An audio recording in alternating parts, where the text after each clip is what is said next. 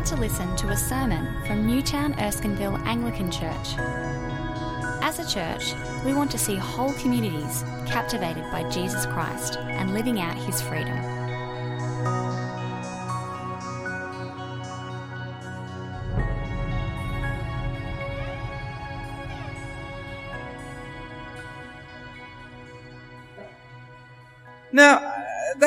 Kind of funny that all these shows are around and those kind of things about relationships are around. And I think they reflect actually a, a, period of time in our history where we've started to think about relationships in very different ways. I think what's happening is we're starting to romanticize relationships in big ways. We start to idealize relationships and think of them particularly sexually in very specific kinds of ways.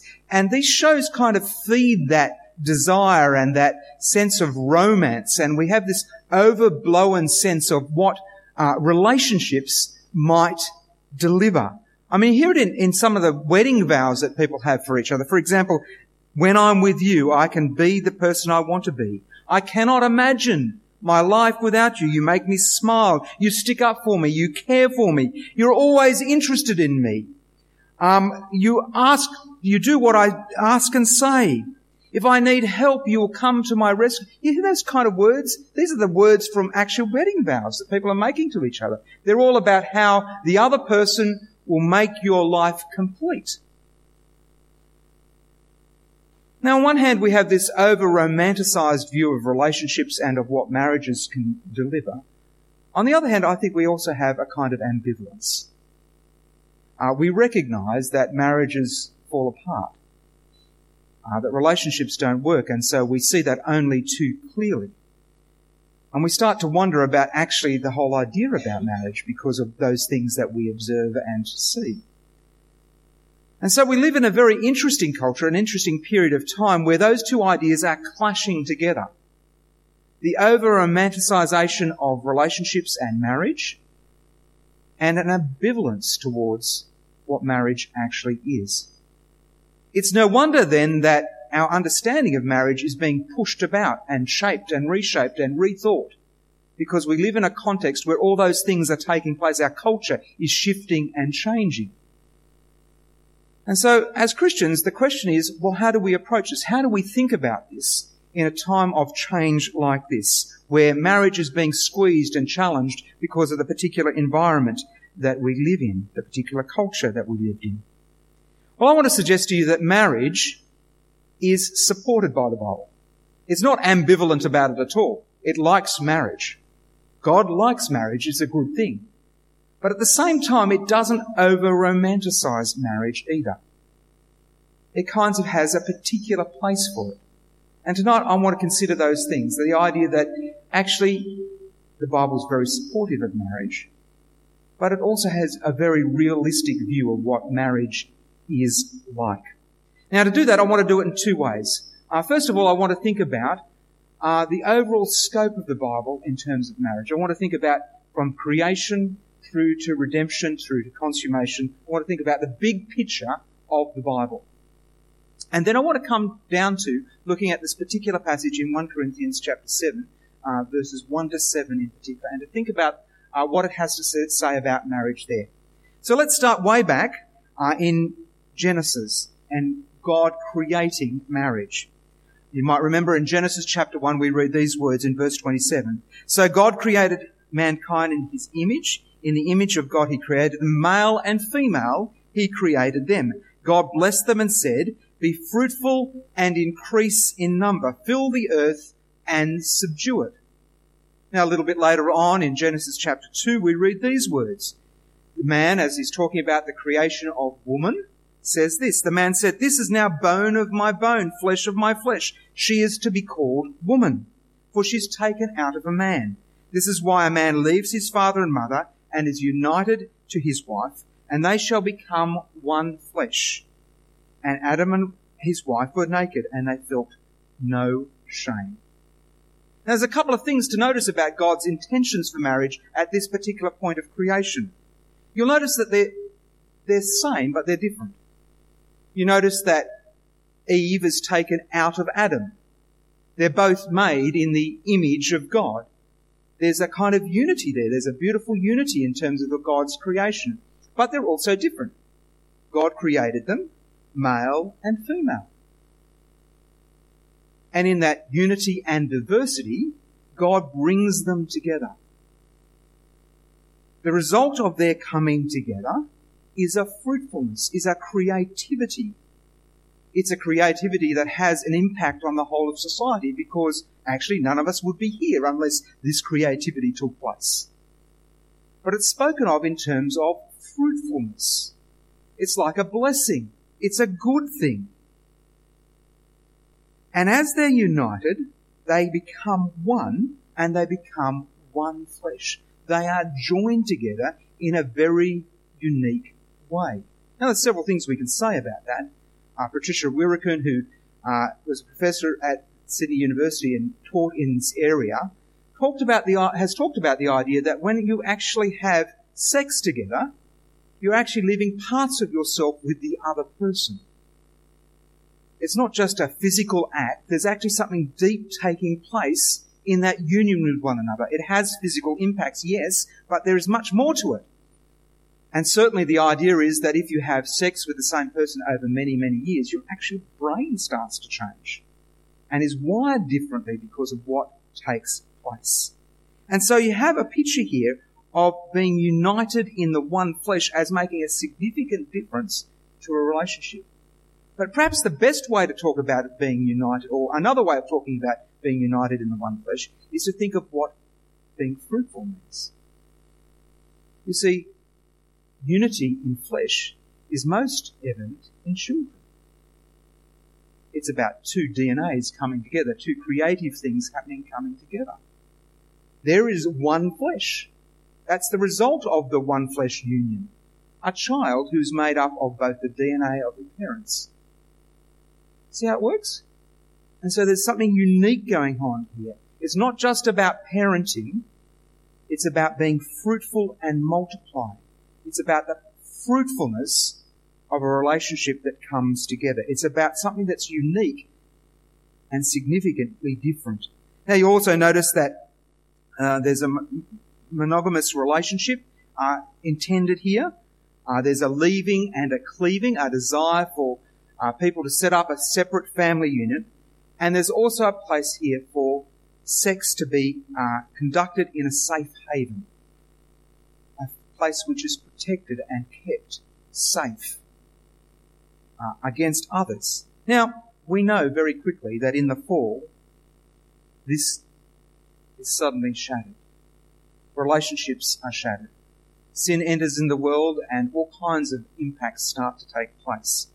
Uh, for example, in Genesis, Genesis chapter 4, Lamech starts to marry two wives, and polygamy is started to be introduced. Other forms of marriage are started to enter into. There's adultery, there's divorce, there's all kinds of things that start to take place after sin enters into the world and fractures this relationship that God had intended to be beautiful, a vision of beauty. Now we see that actually in the passage that we looked at this evening in 1 Corinthians chapter 7 verses 10 to 16. We see that uh, Paul is actually fairly realistic about relationships and the way that they work out. So for example in verse 10 he says, To the married I give this command, not only but I the Lord, a wife must not separate from her husband, but if she does, she must remain unmarried or else be reconciled to her husband. Uh, there's several statements there about marriages and breaking up and what might happen. And can I say this is not all that's said in the Bible about these things, and so I'd want to explore other places to kind of deal with this a bit further in terms of divorce and remarriage and those sorts of things. But what I'm trying to acknowledge here is actually Paul in 1 Corinthians acknowledges that we live in a fractured world where there will be divorce. There will be things that fall apart in terms of relationships. You might also notice he spends a fair bit of time in verses 12 to 16 talking about being married to someone who's not a believer.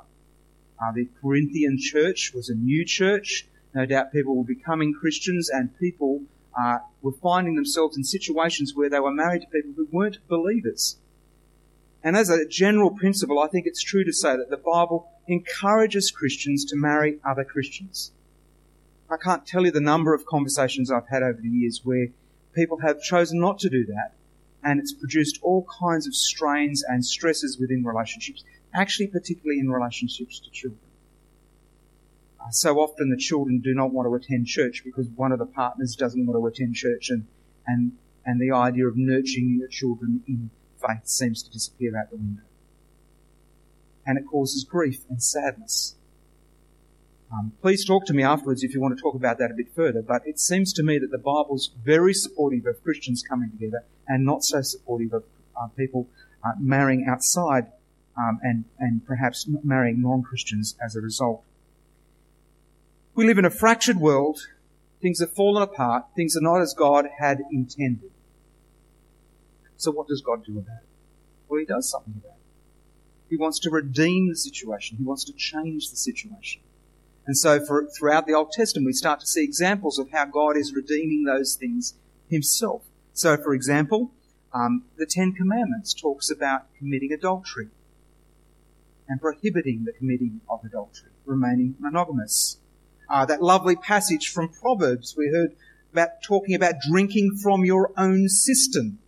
Uh, it's just another way of speaking about being monogamous, remaining in the same relationship, uh, belonging together. The Song of Songs actually is a beautiful book talking about the love between a man and a woman and celebrates intimacy and sexual intimacy in a right and proper way. Perhaps most surprisingly, the way we see that uh, marriage is redeemed throughout the Old Testament is in God's relationship with the people of Israel. It's often described in marriage kind of terms. So, for example, in Hosea chapter 2, we read these words as God speaks about Israel. Therefore, I'm now going to allure her. I will lead her into the desert and speak tenderly to her. There I will give back her vineyards. In that day, declares the Lord, you will call me my husband, and you will no longer call me my master. I will betroth you to me forever. I will betroth you in righteousness and in justice, in love and in compassion. I'll betroth you in faithfulness and you will acknowledge the Lord. There's this beautiful picture of God pursuing Israel over many, many years and calling her back to himself. Of a covenant faithfulness, of a desire to see the relationship work out despite all that Israel does, of a desire for a deep intimacy between God and his people. It's a beautiful picture. It's a redeeming picture of marriage. Now, in some ways, this foreshadows what takes place in the New Testament. And we find that in the New Testament it becomes even clearer that marriage is to bear witness to the intimacy that is we're invited into between Christ and his bride, the church The church is called Christ's bride.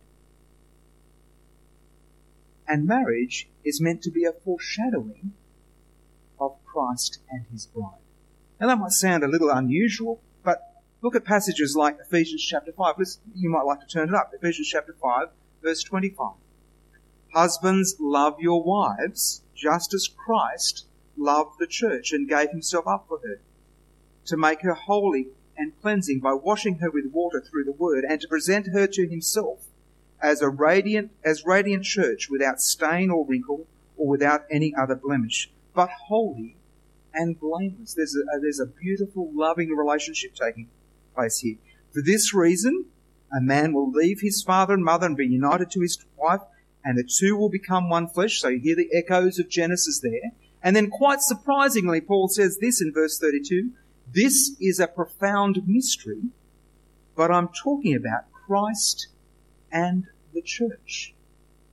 You think all the way through he's talking about a husband and wife only, but actually he's pointing about to Christ and the church. So the extraordinary thing that Paul is pointing out here is that when God invented marriage, he already had Jesus' saving work in mind. Jesus calling a bride to himself in mind. And the marriage is meant to foreshadow that. It's an extraordinary thing, isn't it? That marriage would foreshadow such a thing. But what does consummation look like? We've had creation, we've had the fall, had the redemption of marriage, but what does it look like in terms of consummation? Well, Revelation chapter 19 gives us a picture of the wedding feast. Let us rejoice and be glad and give him glory, it says. For the wedding of the Lamb has come, and his bride has made herself ready. Now listen to the language again, picking up Ephesians 5. Fine linen, bright and clean, was given to her to wear. Fine linen stands for the righteous acts of God's holy people, set apart, holy people, washed. Remember those words in Ephesians 5? John is picking up that picture in Revelation chapter 19 and pointing to this great wedding of the Lamb. And at this, the angel and John fall at their feet and worship him. Jonathan Edwards, an old uh, writer in, in the States, put it this way. Then the church shall be brought to a full enjoyment of her bridegroom. Having all tears wiped away from her eyes, there shall be no more distance or absence. Then Christ will give her his loves, that is the church. And she shall drink her fill, yea, she shall swim in the ocean of his love. That's his way of describing this beautiful picture, this beautiful ceremony of the church and the lamb, of the bride and the lamb, of the bride and Christ coming together in consummation. Now that's quite a picture, isn't it? And what's extraordinary is, in that consummation, marriage ends. We discover that in heaven there is no marriage. No, none of our marriages. There's a ha- marriage between Christ and the church, but actually we're called brothers and sisters in Christ. Now we'll have more to say about that when we come to think about singleness and celibacy. But what I want to recognize here is that marriage bears witness to the intimacy between Christ and his people. And that's what it's, it's there for. It's there for to point us in that direction. Now we'll go on to notice, and I just as an aside here, we'll go on to notice that celibacy is doing something different. Celibacy bears witness to our temporal state, to Christ's faithfulness to us as his pilgrim, his pilgrim people, and to the fact that we will share as brothers and sisters in Christ in all of eternity. And we'll come back to that in three weeks' time. But I want to point out tonight that marriage foreshadows something very beautiful between Christ and his church. It's into that context and with that understanding that we can then come to 1 Corinthians 7 and start to unpack what is actually going on here. understand that's the trajectory of marriage understand where that's going, we can then understand in a richer way what is taking place in 1 Corinthians verses, chapter 7 verses 1 to 7. Come with me there and we're going to spend some time with those first seven verses. Paul starts out in a way that's a little bit shocking. He says, Now for the matters I wrote to you about, it is good for a man not to marry. Hang on. Haven't we just had a big spiel about how marriage is great and it's God's intention and, and what's going on here? Well, first of all, we're not sure what the matters are. We don't have the original writings of, in terms of what the matters are. But why does he say it's good for a man not to marry? I think this is one of those instances where perhaps we could have translated this a slightly different way. Uh, digging around a little bit deeper and having a look at what was actually being said here, I think it's actually probably better to say it is good for a man not to touch a woman. That's what the words actually mean it's good for a man not to touch a woman. Do you say? Well, that's just worse. you can't marry, you can't touch a woman, right? Okay, so I bump someone in the train, there's a problem. What is going on here? Well, of course, to touch a woman here is a, is a euphemism. Uh, it's about touching a woman sexually. And in fact, in the, in the particular context, I think what it's actually saying is, you are not to treat women as objects of sexual gratification. Now, the context to which Paul is writing is quite different to ours. There are some similarities, but it's quite different to ours. Very patriarchal society. Men owned everything. Their wives, their slaves, their houses, everything. They owned everything. It was fairly typical for men to be married at 25 and to marry wives who were 15. They were, the power ratio was there. They were just in charge. They looked after everything. One of the other interesting things that took place is that men had sex with their wives for procreation, not for pleasure. You had sex with people outside your marriage for pleasure. So you might have sex with your slaves or with those outside the home, with prostitutes for pleasure. So when Paul says it is good for a man not to touch a woman, he's saying something really radical to these men and to these women actually. He's saying do not treat women as objects of sexual gratification. That is not God's intention. Now, once we understand that, the second phrase becomes even more interesting. But since sexual immorality is occurring, each one of you should have sex with his own wife and each woman her own husband. Paul's saying, you should not be conducting sexual activity that belongs in a marriage outside your marriage. But it is occurring and you need to stop. And you must have sex with your own wife and each woman with her own husband. Now this would have been a shock to both men and to women. The women would not have been expecting their husbands to have sex with them for pleasure. This is kind of a wake up call to them. Like, wow, this something's going to change here in this relationship. Men, on the other hand, wouldn't have been thinking about that either. And all of a sudden, their desires are being required to be curbed and left only in their relationship, which of course is consistent with what we've understood in God's creation of marriage. Now we agree with this. This makes sense to us. It's actually part of the way our culture has been shaped and formed. We can see how that would make sense, how it's good for people to uh, treat each other properly sexually. We can see how sexual gratification can go wrong. We understand that. And so in some ways it's not as radical for us as it was for those who were first hearing these, these words. However, what comes next is something that's really radical for our culture. And actually the Bible has a habit of doing this. It continues to ch- challenge every culture at every age at every time at different points. And it's meant to make us feel uncomfortable. Because if we were just comfortable with what it said, then we'd just be repeating what our culture says. It always challenges our culture, always challenges us to think in a different way. And these next statements really do challenge us, particularly of those of you who are in married relationships. Verses 3 and 4. The wife's body does not belong to her alone, but also to her husband. In the same way, the husband's body does not belong to him alone, but also to his wife kind of reflect on the Song of Songs, I am my beloved and he is mine. It's kind of a statement like that. You just see how radical that is within a relationship? You belong to each other mutually, not just to yourself. Now, of course, we're not speaking about relationships here that have gone wrong. We're not talking about relationships where there's violence we're talking about relationships that are working well, that are consistent with the way God has called them to be. We're talking about relationships where there's a oneness of flesh.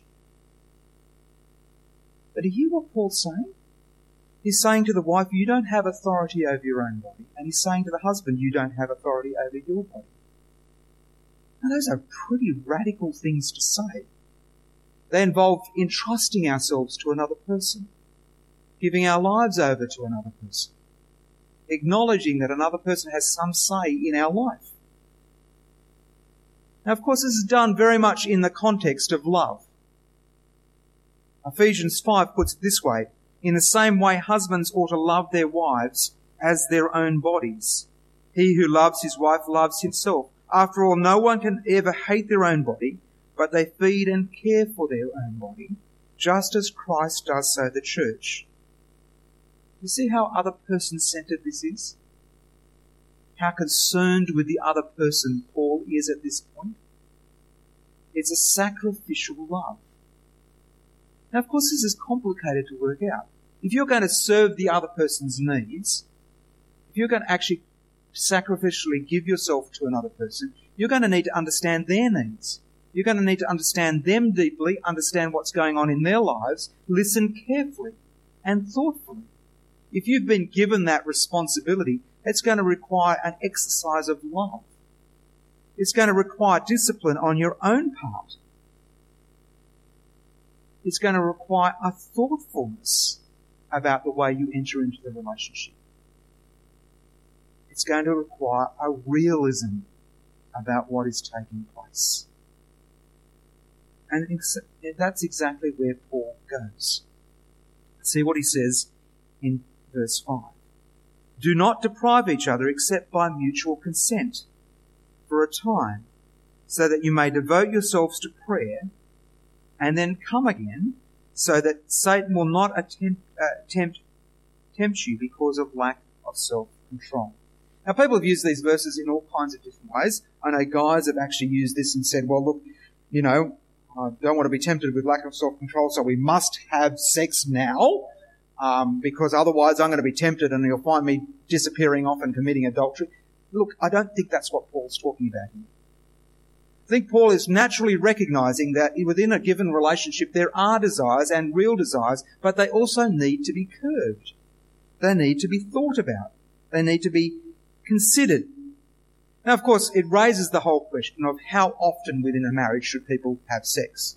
If you're going to abstain, how often should you have sex? And just for fun, um, there was a rabbi around a similar period of time that had some ideas about this. So let me tell you what he thought.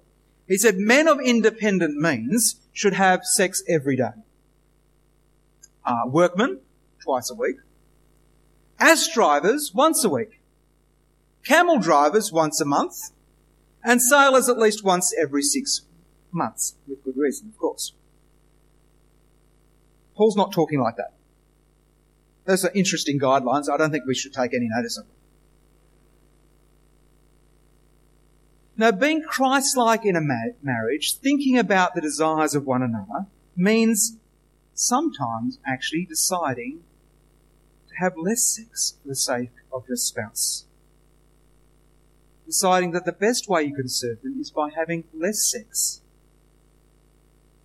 It's not about just having your desires satisfied.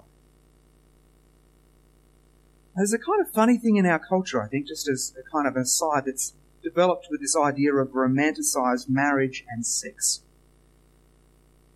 And it, it, seems to me that it's developed because of some misunderstandings, I think, actually around uh, people like Freud. Freud seemed to suggest in his early work that uh, the suppression of sexual desire would lead to some kind of harm uh, within people. Now, the truth is, his later work didn't say that. Uh, and in fact, it makes no sense to say that because we don't actually want people to be acting out on their desire, sexual desires whenever they want to. We know that that's just not good. That's a horrible thing to take place. So we actually know that sexual desires need to be curbed. We need know that that actually is a part of life. And Paul's just simply saying in a marriage that's going to happen as well. There are plenty of reasons that uh, this can take place in a marriage. Sometimes it's because of pregnancy, sometimes illness, sometimes physical separation, sometimes impotence. Sometimes it's just plain difficult in relationships. And the giving of yourself to one another is a difficult thing.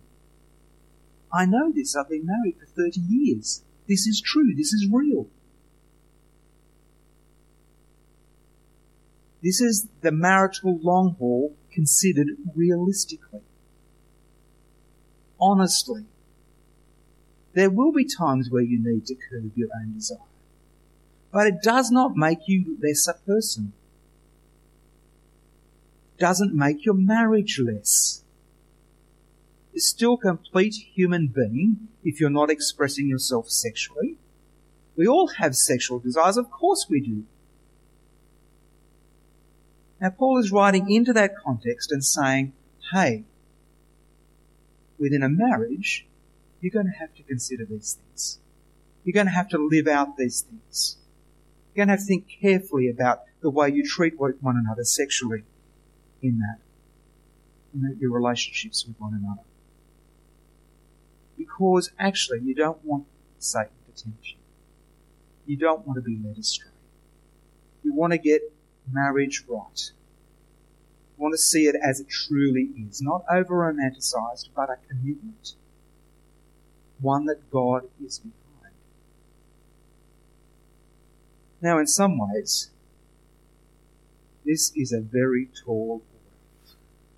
Not in some ways, it is a very tall order. This is just huge to have this kind of marriage. A Christian view of marriage that's unromanticized, that's not ambivalent towards marriage, is a big thing. Recognizing that we're same but different, recognizing that procreation's involved, that we are bringing about fruitfulness in new human beings, committing ourselves to monogamous relationships and companionships, leaving and cleaving, seeing marriage as a safe haven for sex. These are, are big things. How is it possible to live this way? Particularly when we can see many instances and perhaps ourselves have experienced failure in these areas. Well, I think we should lift our eyes to Jesus. Because he is the one who sacrificed himself for his bride. You might remember back in 1 Corinthians 6, if you were with us when we were doing that part of the series, we heard these words. Or do you not know that you are wrongdo- that wrongdoers will not inherit the kingdom of God? And this is what some of you were. Here's the forgiveness, here's the power, here's the strength. You were washed. Remember the images in Revelation? You were washed. You were sanctified. You were justified in the name of our Lord Jesus Christ and by the Spirit of our God. It's only through the power of the gospel that we get to live out marriages like this, that we get to live out the pattern of this kind of marriage. As we recognize that we are sinful, that we are flawed, and yet at the same time, we are deeply loved by Jesus Christ, more deeply loved than we'd ever hoped for. it's only as we understand those truths that we won't commit ourselves to a romanticized view of marriage. That we won't commit ourselves to a kind of marriage that is dead. But we will commit ourselves to a marriage that is alive and real and meaningful and full of love because we understand the radical truthfulness of Christ and the gospel and what he's done for us. It's only as we're shaped by His power and in His strength can we ourselves commit ourselves to those kind of marriages. Marriages where we honour God in all that we do. If you're married here this evening, I invite you to entrust yourself to Jesus. Ask Him to give you the strength to live out this kind of marriage. If you're not married entrust yourself to Jesus. He is the one who will walk beside you in whatever context you find yourself in and support your married friends. Encourage their married lives to be honouring to God.